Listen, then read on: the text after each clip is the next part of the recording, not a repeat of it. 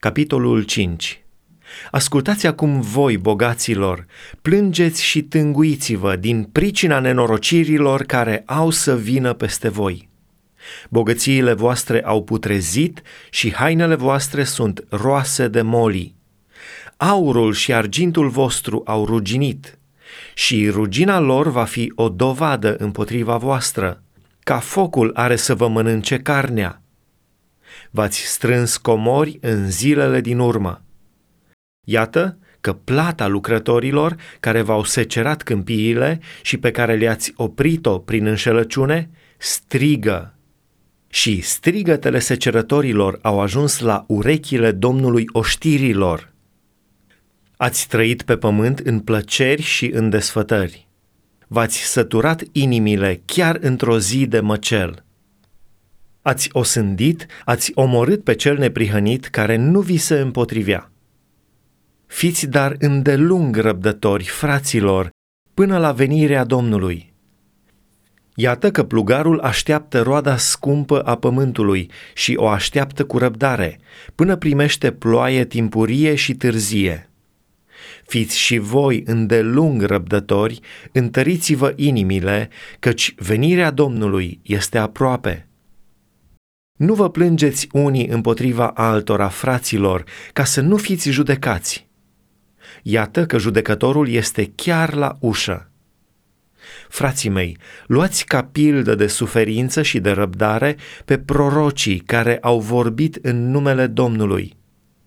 Iată, noi numim fericiți pe cei ce au răbdat. Ați auzit vorbindu-se despre răbdarea lui Iov și ați văzut ce sfârșit i-a dat Domnul și cum Domnul este plin de milă și de îndurare. Mai pe sus de toate, frații mei, să nu vă jurați nici pe cer, nici pe pământ, nici cu vreun alt fel de jurământ, ci da al vostru să fie da și nu să fie nu, ca să nu cădeți sub judecată. Este vreunul printre voi în suferință? Să se roage. Este vreunul cu inimă bună? Să cânte cântări de laudă. Este vreunul printre voi bolnav? să cheme pe prezbiterii bisericii și să se roage pentru el după ce îl vor unge cu unt de lemn în numele Domnului.